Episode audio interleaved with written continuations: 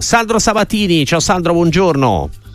Ciao, buongiorno a tutti. Allora, anziché fare discorsi e battute a bischero come avete fatto te, caro Filippo e anche Marco, ho capito, con calzona napoletano, perché se no, ragazzi, mettiamo, capito, adesso lavate stirato col calzone in panchina, no, eh, no non incominciamo, eh, per favore. Con i giochi di parole e tutte queste... Eh, no, eh, perché se no, fate i giochi di parole, se siete bravi fate giochi di parole su Amsic, non Mare Chiaro. Eh. Eh, capito, quello non vale, però, già inflazionato. Fateli sullo, sullo vodka allora, ecco, fate così. No, a parte gli scherzi, devo dire una cosa importante. Complimenti sì. a un giornalista che si chiama Matteo Moretto, che se non sbaglio è stato il primo sul web a dare questa notizia di Calzona come prossimo allenatore del Napoli ed è stato, e gli va, va detto perché in un uh, panorama eh, giornalistico uh, un po' così, così, eh, secondo me quando c'è una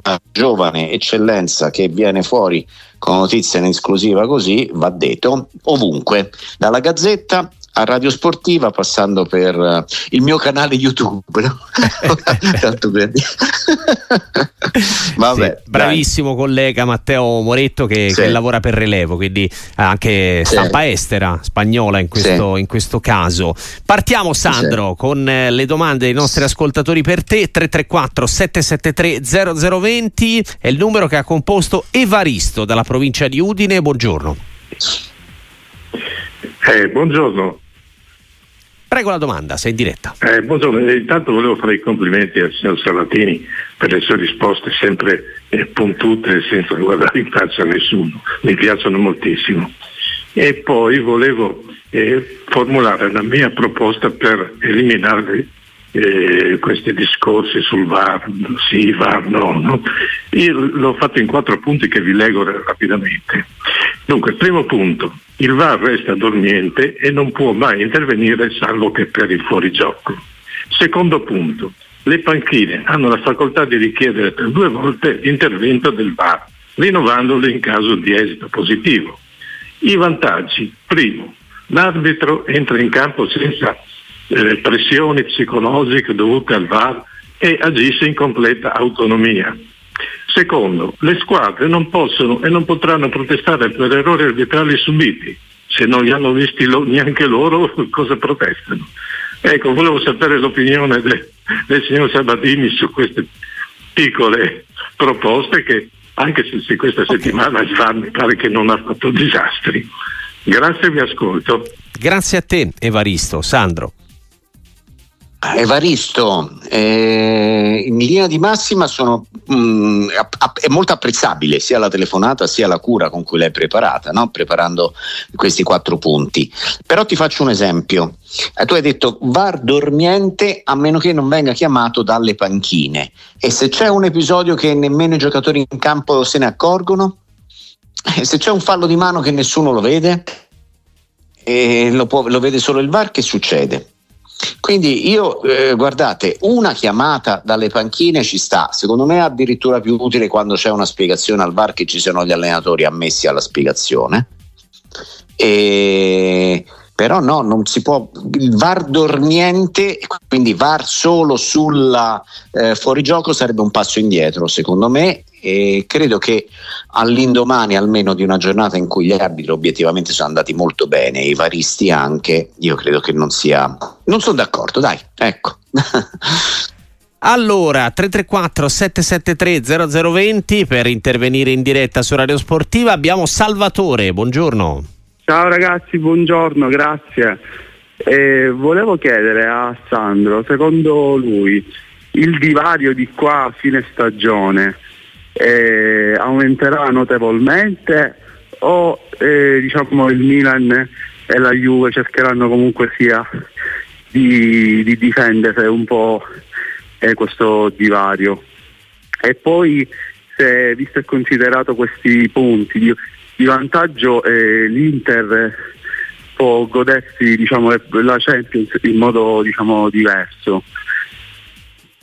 Ok, grazie Salvatore per averci chiamato. Sandro. Ma allora, eh, devo dire una cosa, sul fatto che, possono, che l'Inter può godersi la Champions in modo diverso, sì, secondo me avrebbe dovuto fare turnover in Zaghi anche la partita contro la Salernitana, perché ci sono 50 punti di differenza e quindi anche con, la, con uh, Buchanan, Aslani, Klassen, eh, Arnautovic, Sanchez, eh, Bissek, eh, eccetera, eh, avrebbe vinto, facile. Eh, però eh, però non dipende se l'Inter se la può godere questa Champions perché l'Inter inizia con un ottavo di finale molto pericoloso contro l'Atletico Madrid ecco io vedo l'Inter 50 e 50 contro l'Atletico Madrid. Poi non sono sicuramente il mago dei pronostici, l'ho sempre detto, lo ripeto e non me ne vergogno, anzi ne sono orgoglioso di questo perché, come dico sempre, io se avessi indovinato tutti i pronostici non stavo più a perdere tempo con voi di Radio Sportiva, ma stavo alle Maldive da un bel pezzo eh, col mio amico Checco Moriero che se non sbaglio fa ancora la, l'allenatore il CT delle Maldive, pensa che bel lavoro che fa. E invece sulla domanda Juventus e Inter insisteranno? Ma insisteranno sì, perché il secondo posto è comunque un posto di prestigio.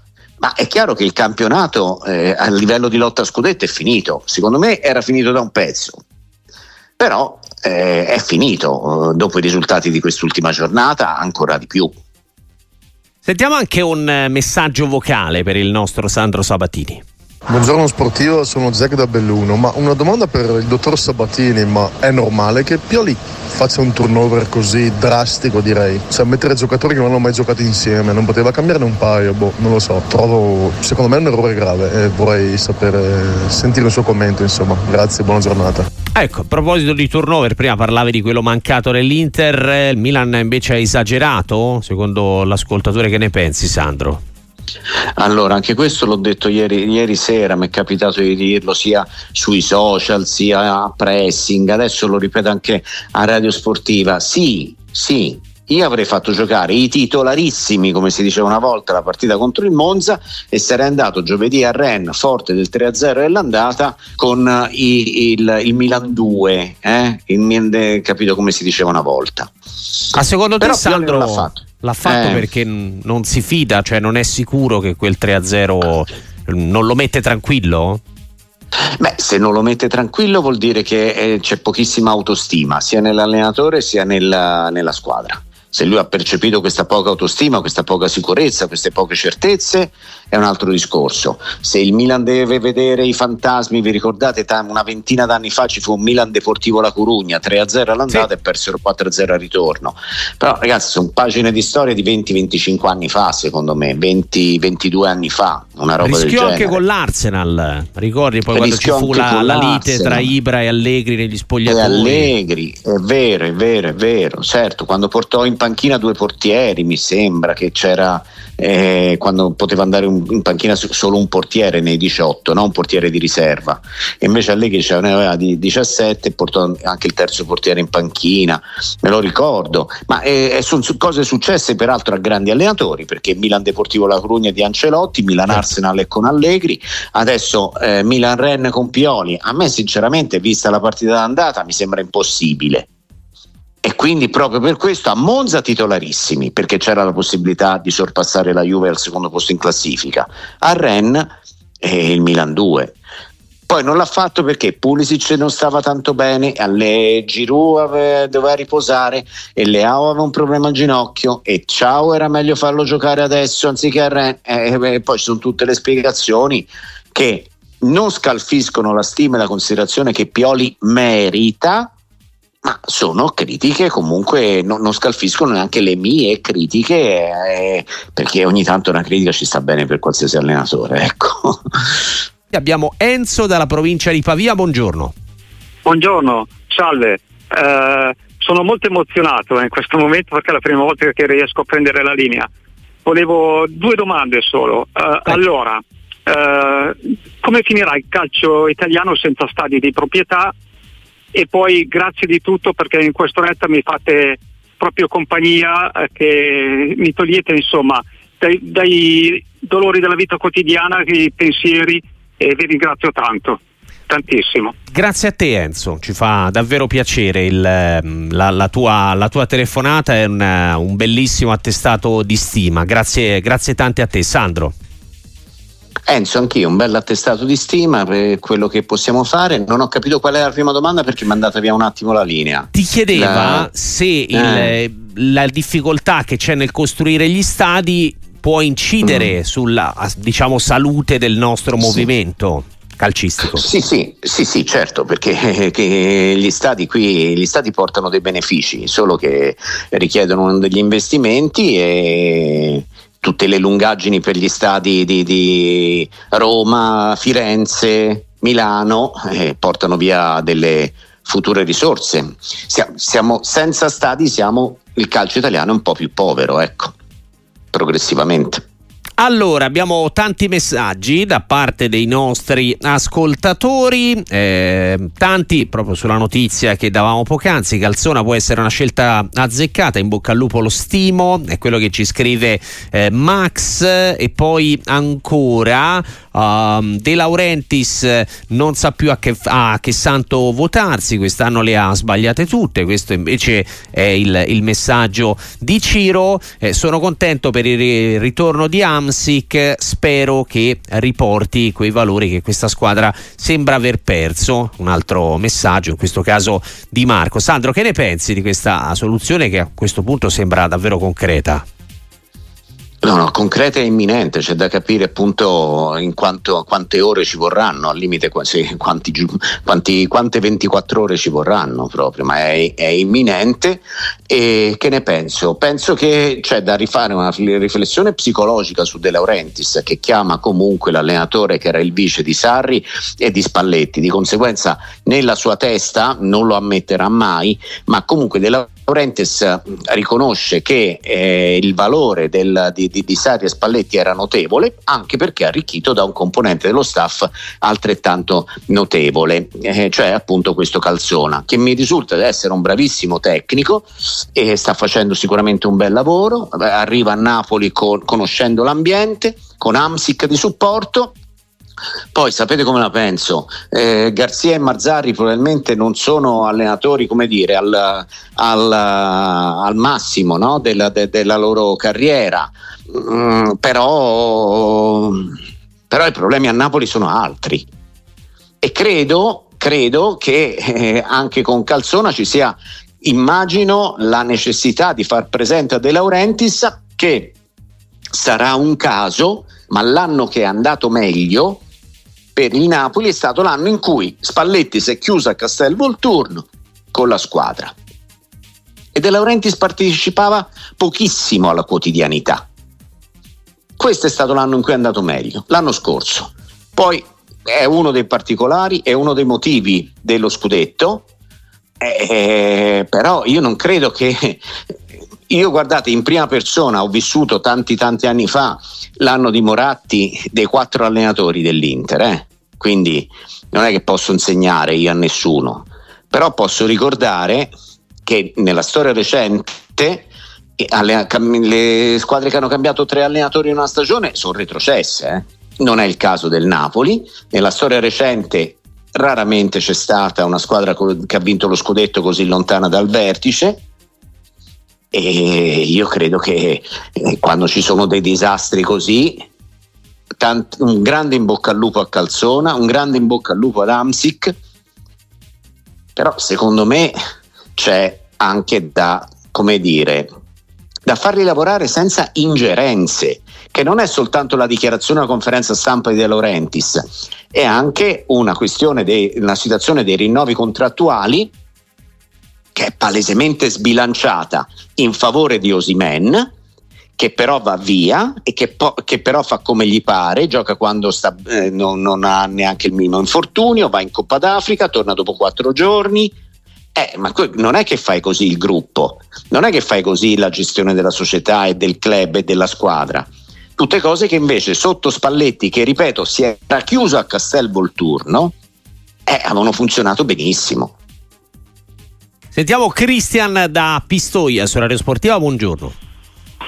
Ciao, buongiorno a tutti e complimenti per la trasmissione. Io sono un tifoso della Fiorentina, ieri era tanto non tornavo allo stadio e vi dico la verità, eh, manca poco che addormento perché mh, mm, vero che l'Empoli deve salvarsi ma a parte il risultato ho visto l'Empoli che ha tirato un po' più rispetto alla Fiorentina, ma il secondo tempo della Fiorentina è stato imbarazza- imbarazzante, cioè sulla tre quarti non tirava nessuno, l'unico giocatore secondo me ha fatto un po' la differenza è stato quando è entrato Arthur, cioè io non so italiano a oggi quando dice ho visto dei giocatori in eh, netto miglioramento a quali giocatori si riferiva, c'è una squadra, cioè, mh, perso punti a Lecce Bologna è nettamente più forte. Mi fa una domanda se mi potete aiutare. Non so se questa Fiorentina, quando arriverà a giocare la semifinale con l'Atalanta, in queste condizioni, se per l'Atalanta saranno passeggiare salute, perché ora come ora è una squadra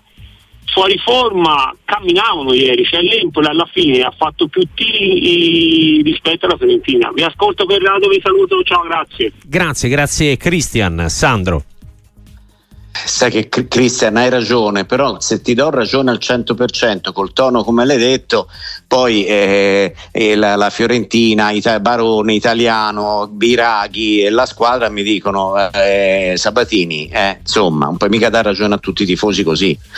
Quindi, fatta questa premessa, anche un po' scherzosa, e l'ho vista anch'io che camminava ieri la Fiorentina però magari sarà stata una giornataccia perché mi rifiuto di credere che la condizione atletica sia così al 20 di febbraio perché questa è una squadra impegnata ancora diciamo, su tre fronti, qualificazione europea in campionato, Coppa Italia ed e, e, e um, Conference League, esatto, e, se, cioè io spero che sia che sia un programma di, di, di, di, allenamento, penso anche tutto sommato che magari è, sta, era, è così appannata perché ha, fatto, ha ricaricato un po' l'allenamento, la preparazione, visto che aveva eh, la settimana libera e magari ha sottovalutato la, la difficoltà della partita con l'Empoli. Ecco penso questo, perché sennò sarebbe preoccupante se la, Juve, se la, Fiorentina fosse già adesso sulle gambe. Ecco. Abbiamo in linea Marco da Torino, su Radio Sportiva, buongiorno. Buongiorno, buongiorno a tutti.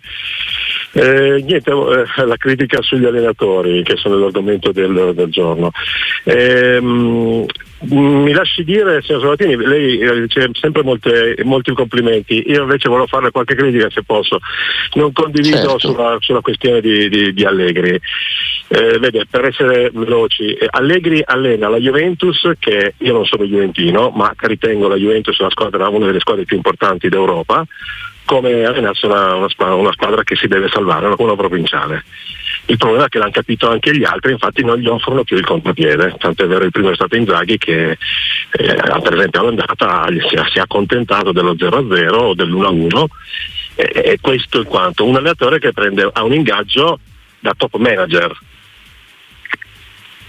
quello che eh, invece io non, non, veramente faccio fatica a capire è e perché certi allenatori come Inzaghi, eh, come Allegri, vengono trattati in una certa maniera mentre altri no. Mi riferisco a Mourinho. A Mourinho è stato attaccato giustamente perché la Roma non giocava bene, non, eh, non, non proponeva un buon calcio. Eh, lo, lo si accusava che depistava le interviste per non parlare di come gioca la squadra. Non, che, non vedo che lo stesso trattamento venga rivolto ad Allegri. Io ieri sera ho, ho assistito a una trasmissione televisiva dove si diceva che Allegri comunque lui ha raggiunto il suo obiettivo. Ora okay. non si tratta di vincere o di perdere le partite o di giocare bene o di giocare male, è di come tu vuoi affrontare una partita. Che, e, e, dove nel contesto che tu sei. Va bene, grazie Marco per averci chiamato, però insomma mh, mm, non si può dire Marco, ecco, che Allegri scusi, faccia le stesse dichiarazioni che faceva Murigno, parlava solo degli no, arbitri Marco. e di e cose. Ecco scusi, che... Prego, prego Sandro. Marco, Marco, in che senso? Allora, prendiamo punto per punto, peccato che non me lo sono segnato quindi qualcosa me lo scorderò sicuramente. In che senso Allegri non viene criticato? Allegri è l'allenatore più criticato da, da, da, dall'ultimo anno che allenava la Juventus, eh, primo anno, e quindi dall'anno di Ronaldo e, e più questo è il terzo anno. Ne, negli ultimi quattro anni è l'allenatore più criticato da tutti Ci sono le tele... Dice, ma come mai se... la gente non la fate parlare? Lei è la telefonata più lunga di tutte che c'è stata fino ad ora alla radio sportiva. Ci saranno dopo altri opinionisti, altri commentatori nel microfono aperto che esprimeranno liberamente la loro opinione su Allegri. Certo. Perché non mi consente a me di, esp- di dire liberamente che invece ha centrato il suo obiettivo? Perché qual era l'obiettivo di Allegri? Dice non si possono prima detto le critiche non si possono fare soltanto sul risultato. Su che bisogna farle le critiche? Le critiche non si possono fare soltanto sul gioco. E su che bisogna farle le critiche? Le critiche bisogna farle sull'atteggiamento. Cosa? Ma che sta dicendo? Marco, è Marco, no? Si chiamava quello che ha telefonato. Sì.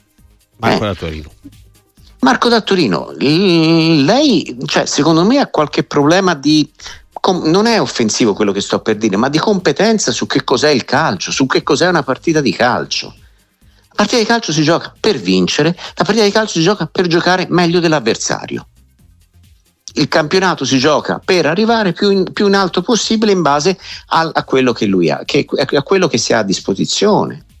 E la storia, se permette, c'entra fino a un certo punto perché se no gli scudetti, se contasse la, solo la storia, li dovrebbero vincere anche il Genoa e la Provercelli. Capito? E, lo stipendio, anche qui, ragazzi, Allegri prende 7 milioni e mezzo di ingaggio, ma non è che gli altri allenano gratis, eh? Non, non allenano gratis gli altri, eh? eh Inzaghi i suoi 4-5 milioni li prende, Pioli i suoi 3 o 4 milioni li prende, secondo me anche qualcosina di più.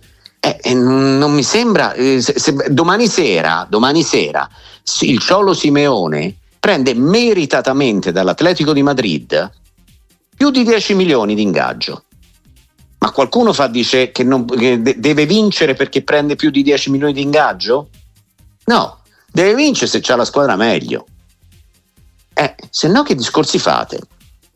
Vabbè, dai, sempre il suo. Poi è strano perché comunque delle volte fanno venire il sospetto che siano in qualche modo come, come un, um, un, esercito, una setta, capito? Questa di dire ora telefono a Radio Sportiva, non sono tifoso della Juve, telefono a Radio Sportiva e rompo le scatole a Sabatini con Allegri. Lo fanno apposta cioè, perché sanno che ti Lo fanno apposta, sanno di cazzo, Maremma Maiala. Ti stuzzicano Sandro. Eh, davvero. Allora, Filippo, non, capito? Passatemene uno per blocco che ce l'ha, perché se no io mi arrabbio, mi sale la pressione, capito? no, no, no, no, eh? stiamo, ci, se no ci fai preoccupare, Sandro. Eh, allora, eh, ti capito. diamo eh, pochi minuti di stop. Anzi, abbiamo un messaggio, eh. Lorenzo Bigi. Sì, sì sentiamolo, vai. Buongiorno, ma eh, Sabatini, io non so ne, cosa ne pensi te, ma della Renzi si lamenta sempre quando i giocatori delle nazionali vanno via. ha preso un allenatore che guida la nazionale. E quando vanno via chi l'allena a Napoli? Boh. Beh, in effetti a marzo c'è una pausa, questo è un problema eh, che, che, eventualmente dovrà essere affrontato, Sandro, perché Calzona dovrà andare a guidare la Slovacchia.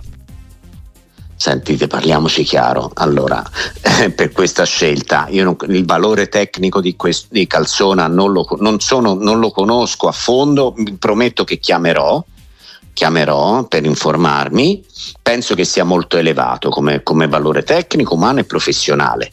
Però se un presidente di una squadra di Serie A con lo scudetto sulla maglia prende un allenatore part-time, part-time, eh, vuol dire che non sa più che pesci prendere. Eh? Però vabbè, magari mi, mi, verrò smentito perché magari De Laurentiis quando annuncia Calzona dice intanto lo prendo part time, dopo l'europeo lascia la nazionale slovacca e diventa l'allenatore per i prossimi tre anni magari succede questo. Eh. Sandro Sabatini risponde alle domande dei nostri ascoltatori 334 773 0020 e poi ci sono anche i Whatsapp se volete vocali 366 084 122. Buongiorno da Firenze, una considerazione con Sabatini. In questa febbre da eh, giochismo non merita una menzione invece il pragmatismo, la concretezza, l'organizzazione, la solidità del Torino di Juric, di cui secondo me si parla troppo poco. Grazie, grazie per il tuo messaggio, Sandro.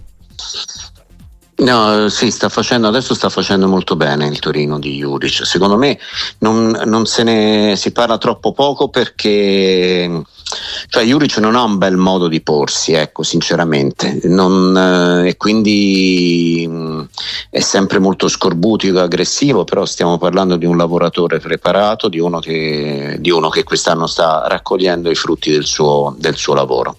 E quindi non so, io, sapete com'è, io non l'ho mai riconosciuto i partiti dei giochisti e dei risultatisti perché mi è sembrata una divisione assoluta dal metaverso, quando c'era il verso e il metaverso, no, non so che c'era, insieme al metaverso non so che c'era, ecco, mi sembrava quella lì, una divisione tra risultatisti e giochisti che non esiste, non esiste in, non, non, in, nessuno sport. L'allenatore c'è il risultatista e il giochista, però noi siamo andati avanti per anni in quel modo, quindi non so Juric dove va iscritto, so che Juric è un bravo professionista con un carattere molto particolare e che non fa nulla per farsi anche per compiacere le folle, per farsi amare però sta facendo un buon lavoro quest'anno. E a proposito allora di eh, allenatori da collocare o non collocare in uno schieramento o nell'altro, di sicuro di carattere, ci scrive un ascoltatore, il Bologna la sorpresa della Serie A come l'Atalanta di qualche anno fa? Eh, e un altro ci, ci scrive con Sartori il Bologna può fare lo stesso percorso che ha fatto l'Atalanta? Sì e sì, il Bologna come l'Atalanta di qualche tempo fa il, con Sartori il, il, Bologna è al sicuro. Sartori è un grande direttore sportivo, Guarda, io non lo conosco personalmente, non mi ricordo neanche se qualche volta è capitata qualche intervista in qualche o a Sky oppure parla però, poco, eh? Eh, parla molto poco, eh, è difficile appunto, però, che rilasci no, interviste. No è un bravissimo direttore sportivo, parla per lui la carriera, è molto preparato, conosce un sacco di giocatori, ha uno staff molto eh, attento, diligente scopre i giocatori, è uno che scopre i giocatori, è quello che manca a tanti altri direttori sportivi, sinceramente, tanti, mm, perché vanno sui giocatori fatti e, fatti e finiti e, cioè, Ferguson dall'Aberdeen non lo prendono, vanno sui giocatori che poi ci vuole anche un po' di fortuna, eh. su Calafiori, Calafiori c'è, c'è anche un po' di fortuna capito? Su che, che, vi posso dire, però ecco, non è Bischer, guarda ce n'è talmente tanti di giocatori nel Bologna eh, che poi sono tutti valorizzati da Tiago Motta. Tiago Motta è un bravo allenatore, molto bravo allenatore. Sinceramente poi non è che mi sono registrato tutti i microfoni aperti io, però io lo dicevo anche un paio d'anni fa che Tiago Motta era molto preparato come allenatore, molto in gamba. Sapete perché? Così ora vi, vi, ve, lo, ve, lo, racconto, eh? lo ripeto un'altra volta, perché Tiago Motta era super criticato quando era giocatore e la gente non capiva nulla. Perché Tiago Motta da giocatore aveva tutti i giornalisti contro, tutti vero, gli opinionisti contro, tutti i, i tifosi contro. Perché era lento. Era questa Correva leggenda, a... no? Che, che era sì, lento, sì, che quindi non poteva sì. giocare perché era troppo lento. E una volta in un europeo, non mi ricordo esattamente che anno, mi sembra il 2012 se non sbaglio, sì, quando arrivava in polemica. Finale. Esatto, ci fu una polemica vergognosa sul fatto che l'Italia aveva dato la maglia numero 10 a, Mo- a Tiago Motta che era italo-brasiliano. Polemica vergogn- da, da, vergognarsi su quella polemica.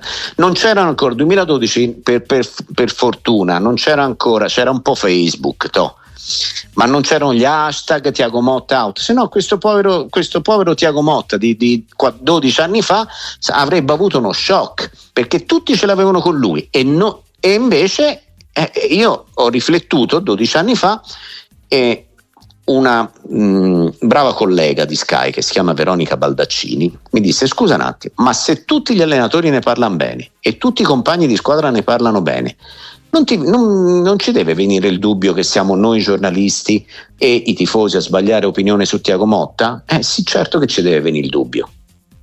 Eh, ma questo discorso vale per Tiago Motta come per tanti altri personaggi molto in, in tendenza adesso, ecco, per le critiche. Allora, abbiamo la telefonata di un altro ascoltatore, Tano da Milano. Buongiorno, sorella sportiva. Buongiorno a tutti. Prego la domanda. Mi sentite? Molto bene. Mi sente? Sì, la sì, sentiamo con la domanda. Ah, allora, Vai, intanto Tano. siete bravi, lo sapete, complimenti. A, a, Sandro vorrei chiedere un paio di cose che poi sono, sono due constatazioni. Eh, il VAR ieri eh, non è che non ha fatto disastri, è chiaro che Pioli ci ha messo del suo e, e, il disastro è venuto fuori, non c'è niente da recriminare. Ma Jovic non ha fatto altro che difendersi da una presa per il collo di, del, del, difensore e lui si è divincolato e, e, e, gli ha dato un buffetto. L'arbitro è andato al bar e l'ha buttato fuori. È un filino eccessivo perché non ha fatto altro che divincolarsi da quello che gli faceva quell'altro. Ok, grazie Tano per averci chiamato. Sandro. Senti, eh, allora io Armando Izzo mi perdonerà perché io lo stimo tanto come ragazzo, come calciatore, come professionista, come uomo che si è fa- veramente ha scalato proprio con tutta la forza, la bravura, la, l'umiltà, l'orgoglio eh, tu, la, la, è arrivato in cima alla sua carriera fino a giocare, adesso sarà quasi dieci anni che gioca in Serie A. Eh, però Izzo provoca e i polli reagiscono. L'anno scorso Di Maria, quest'anno Jovic. Poi la gomitata di Maria, Izzo è cascato per terra e manca po' deve intervenire la barella l'anno scorso per, per riportarlo su, lo, il buffetto di Jovic anche lì per poco chiamavano l'ambulanza per, per rianimarlo. Scu, scusate l'ironia mia, capito? Però eh, eh, tra, tra, i due... La simulazione è evidente, sì. Eh, insomma, capito? La, eh, però eh, non, con questo mica dico che hanno ragione Di Maria e Jovic, certo, perché non, non si reagisce. C'è. Eh sì. E il gesto c'è e non si reagisce e il gesto va punito. Il fallo di reazione va punito sempre col, col rosso. Quindi però mi perdonerà Izzo, poi sta a Monza, speriamo che, di non incontrarlo mai. Ai ai ai. Sai, eh sì, eh, se si mette in marcatura, Sandro, sono eh, è un disastro. eh, voglia te. Però magari lo provoco io e lui reagisce. Vediamo se ci casca lui, capito? Dico, Izzo, oh, ma che vuoi se da me? Lui magari si arrabbia e reagisce lui e, e casco in terra io. in quel caso lì, capito, vinco io. Eh? Dai, buttiamola sul ride perché mi dispiace di queste cose. Però eh, Izzo è cioè è un bravo giocatore, è un bravissimo difensore, uno che ha una bellissima storia e siamo tutti un po' tifosi della carriera di Izzo per come ha scalato tutte le posizioni, anche sociali. Ecco, diciamolo tutta. E però è un po' un provocatore, ecco. Guarda, per chiudere il non discorso... è l'unico, ma un po'. Eh, no, non eh. è l'unico, assolutamente. Eh. Diciamo che ci sono dei giocatori che eh, fa un po' parte, si dice, no, del mestiere di alcuni difensori, soprattutto mm. avere eh, un certo tipo di, di, atteggiamenti. Per chiudere su Tiago Motta, eh, ci sottolineano ragione gli ascoltatori che ce lo scrivono. Allora, la 10 a cui ti riferivi era nel 2016, quindi quando c'era Conte. E, ehm, e poi c'è chi ci scrive che quello che successe a Tiago Motta ehm, adesso sta accadendo con Locatelli. E tanti ne parlano male, ma se gioca evidentemente un motivo c'è, ci scrive un ascoltatore, anche un altro. Troppe critiche a, a Locatelli, mi sembra di risentire quello che si diceva di Tiago Motta. Questa è Cora da Arezzo. Bravo Cora da Arezzo, io aggiungo solo una cosa, che Locatelli, ehm, guarda, Locatelli è molto bravo davanti alla difesa, in fase difensiva, in fase impostazione, però io mi aspettavo qualcosa di più. E in un centrocampo che sia a due o a tre, ma soprattutto a tre, eh, io credo che in nazionale con Spalletti ha giocato una buona partita Locatelli, ma lo vedo più mezzala che non regista davanti alla difesa. Però attenzione perché ogni tanto da, da, da, non è Tiago Motta aveva avuto dei predecessori e anche degli eredi. Quando partono le campagne contro, si salvi chi può, si salvi chi può, capito? Perché ti pre- i, tifosi prendono i tifosi, gli opinionisti, tutti prendono di mira i giocatori e si salvi chi può, o gli allenatori e, e va avanti così. Ecco, quindi magari su Locatelli che pure anch'io delle volte non mi ha per niente convin- poco convinto e quindi secondo me è uno da, provare, da riprovare più mezzala che non registra davanti alla difesa ma come dico sempre, se sbaglio sono contento di sbagliare perché vuol dire che me ne intendo il giusto, ma c'è molta gente che se ne intende più di me, per fortuna. Chiudiamo con un WhatsApp vocale. Buongiorno, si parla molto della crisi del Napoli, di Mazzarri, ma qualche merito ce l'avrà avuto anche Gilardino e il suo Genoa a passare in vantaggio e a tenere il risultato fino alla fine. Massi da Genova. Ciao Massi, grazie Sandro.